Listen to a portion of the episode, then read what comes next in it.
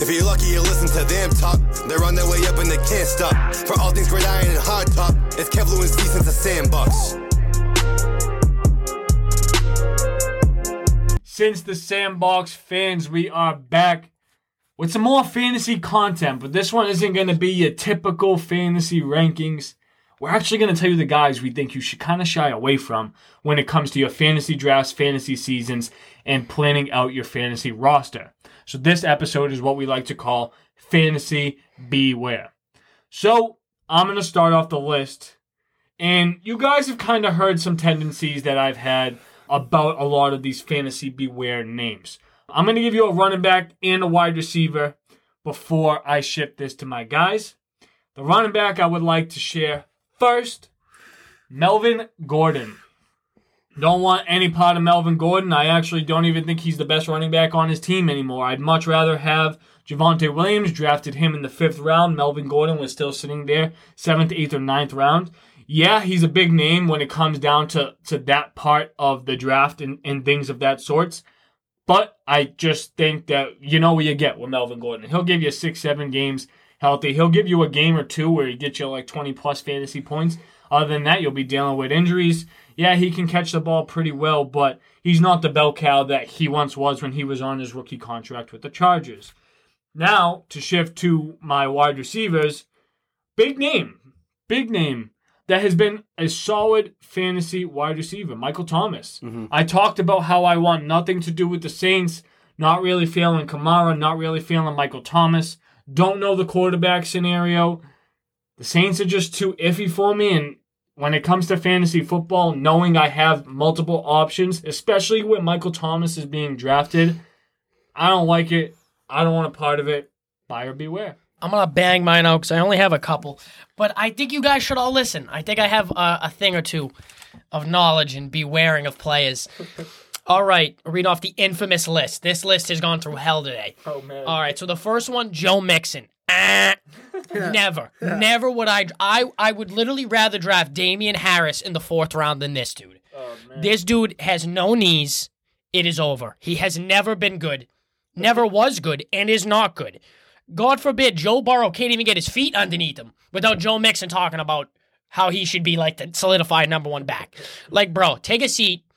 You're going to be in a chip by game six. DJ Moore. Listen, Sam Darnold has the connection with Robbie Anderson. That's goes. there and established. Their offense might suck to begin with. so there's that. So I think he's going to take a slight drop off. Sam Darnold likes Robbie Anderson a little more. They have a connection and it, they might suck. Is it safe to say that DJ Moore will be the third option in the pass game behind Robbie Anderson and McCaffrey? Possibly. It is quite Kev with the Kev's had some great side notes today. so if anybody's looking for a producer, we have one. If anyone available. needs cliff notes for their summer reading, let me know. yeah. He's never read anything Jane Eyre though. No yeah. Jane Eyre. Uh, and then the last one, Travis Etienne and J Rob. J Rob got me a championship last year. He put it in the bag. In the bag. But him and Etienne splitting carries right away, big red flag. And we all forget the Jaguars suck. Their old line sucks. It sucks. And like when you think about it, they have to go against the Colts front line, which is going to eat them alive. The Texans suck, and they'll eat them alive. And then the Titans actually can rush this year. And there's always the other thing of James Robinson too. Like you know what I mean? Like they're gonna be yeah. splitting carries, so it's not like even when he yeah. both Robinson yeah. And- oh, you said both. No, I, both thought, I, I thought you just. And the whole thing is the whole Jags team just sucks. like you know what I mean? Like when his two running backs on a sucky team ever worked out yeah. for fantasy? Name me one dude. Maybe the Falcons, I guess, if you want to call it Todd Gurley as yeah, or Todd Gurley a success. Yeah. Oh my God! Woo. All right, so I'm you dying. know what? I'm gonna run through my list too because Lou did the same thing, and I'm not gonna let him get away with it. And I'm time. sweaty. So the, my my first one's kind of a two for one. Steve, you mentioned both of them, Kamara and Thomas. Definitely, definitely think Thomas is, is more of a dud than Kamara. Get him I out. Think, I think Kamara being the running back will benefit a little bit more of the you know not so well quarterback position there. And honestly, I kind of wish I said this during my bold predictions, but the other reason I shy away from Michael Thomas is because I very well think that Kamara could have more catches than him this year. Oh, absolutely. Hundred percent. So That's so But still, I would stay away from both of them. If, if you can get Kamara, you know, in, in a in a later round than you normally would, I would say go after him just because it's it's still Alvin Kamara. But me personally, I'm gonna try to shy away from him. The next guy, Odell Beckham Jr. And I think Odell still has good football left in him, but and I know I've said this again, but you got to think the Browns' offense literally got better without him last year. So it's like, where does he really fit in? It's a running back heavy offense. You still got Jarvis Landry on the other side, who still can be productive, and they got and they got you know a decent tight end in um, Austin Hooper too, if he can stay healthy. Poop, poop, So- hooray. gonna gonna be tough to to get a real bid on Odell again. If he's there late, would I draft him 100%? But I don't really, you know, expect him to be one of my week in and week out starting wide receivers.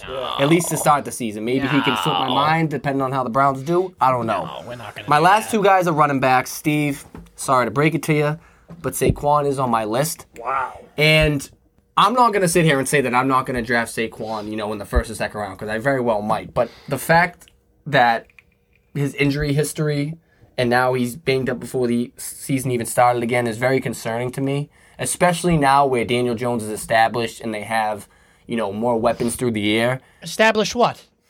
He's established. Establish where?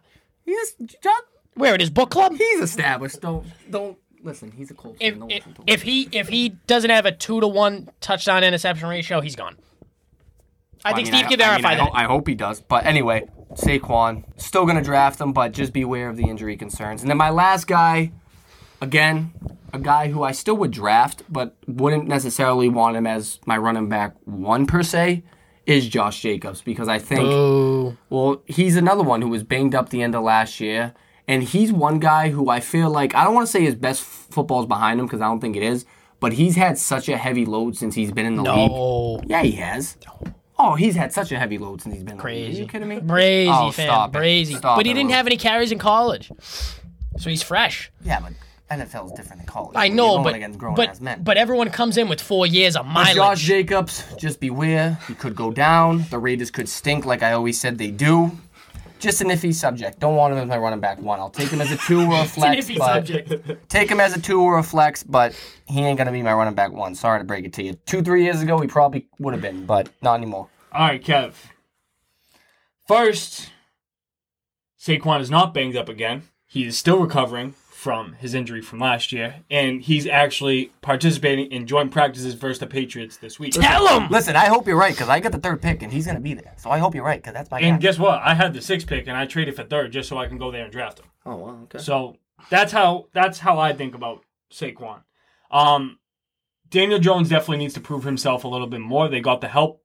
Two to one interception ratio is an absolute must. So Luke, I definitely um agree with you there. Going Like he, like he's not. Uh, just sorry to rephrase. Like he's just not like he's just not safe nah, unless he plays. He's definitely not safe. He- here's the thing, right?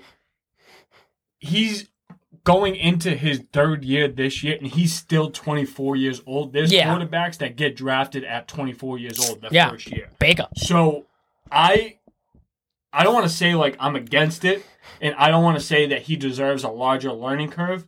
I think that last year he definitely lost a little bit more of the fumbles, but like the turnovers are still a problem for him.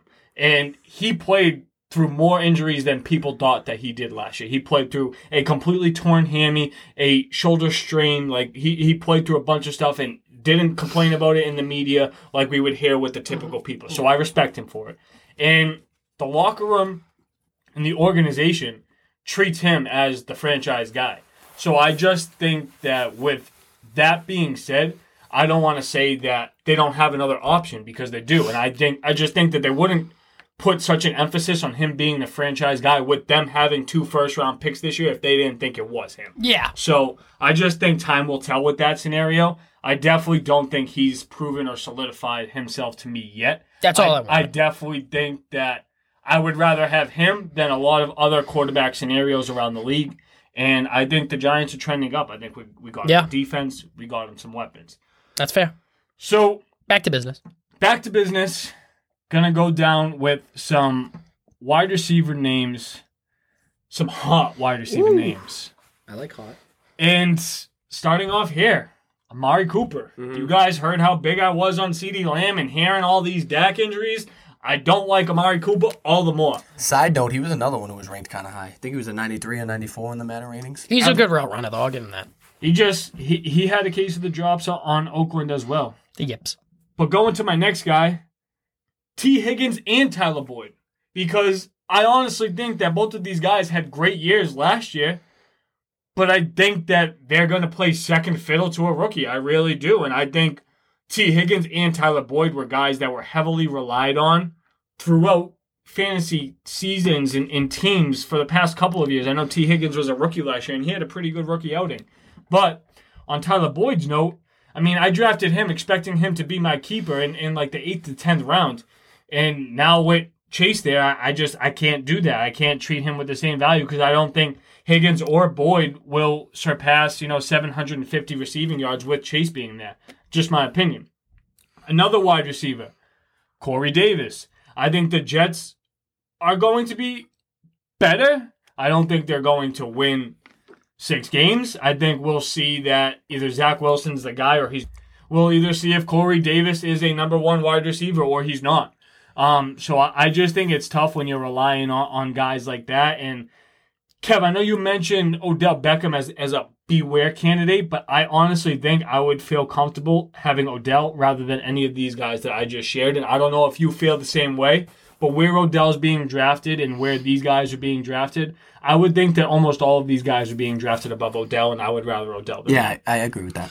Okay, going to my running back, D'Andre Swift, Miles Sanders. You guys have heard me repetitively say these two names, and I think I've been really hard on the Eagles. I think if there's one person on the Eagles that's going to surprise me, it'd be Jalen Hurts. So I think if there's anyone you're looking for on that side of the ball, um, he's the guy. Other than that, like I said, I don't want any Eagles. And Kev, I'm gonna finish off my fantasy beware with your favorite tight end of last year, Eric drops Ebron. Don't want him. I don't even think he's the best tight end on his team anymore. Yeah. I, really don't.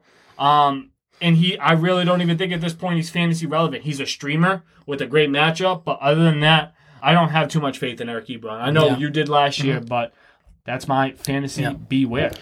My only thing, and I'm a Miles Sanders homer. I will say he had his best games of the year with Jalen Hurts. And again, that's a bad football team that's going to run heavy, especially if uh, DeVonta Smith is out, and he catches the football. So I think he is. I think if you can get him in the third or uh, not the third, if I if he falls to the fourth or fifth, I would take him as an RB three or a low end RB two if you have great wide receivers.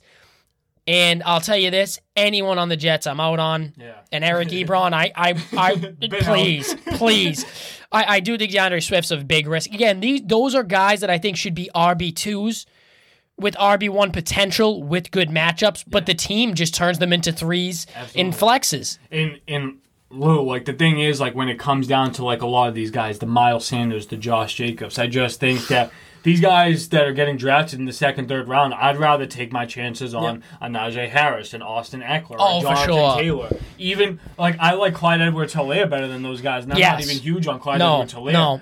So that's just like I said, that's mm-hmm. just kind of how I feel about them. And I like I said, you guys can mm-hmm. take this knowledge and experience mm-hmm. as you wish, as a fantasy champion, as two fantasy champions, Champions. sitting here. And if not, then we'll see you see you next And, September. and, and uh, one more thing I will say. I am out on Tee Higgins. I'm out on Tyler Boyd. I'm out on Ja'Marr Chase too. Oh, oh, are you? I've watched I've watched the Bengals preseason games. I've read up on him. They said he has not created any separation at all to start it. So with and they say Burrow's very timid to come back. Even though I love Joey B, I think he is a stud. I would give up two firsts from the Colts for him. For who? Joey Bruno? Yeah, absolutely. You ever seen Joe Bruno's glutes? Those, if those things could talk, they would just scream, "Weights, weights, Savio, Oh man. two towers." All right, guys, that is going to wrap things up for our fantasy beware. So we gave you guys our rankings and the guys to stay away from. Good luck in your fantasy drafts and your fantasy seasons, and make sure to tune into our fantasy rankings for week one coming up next. Hope to see you guys at our pop up event September 1st. Peace out, guys.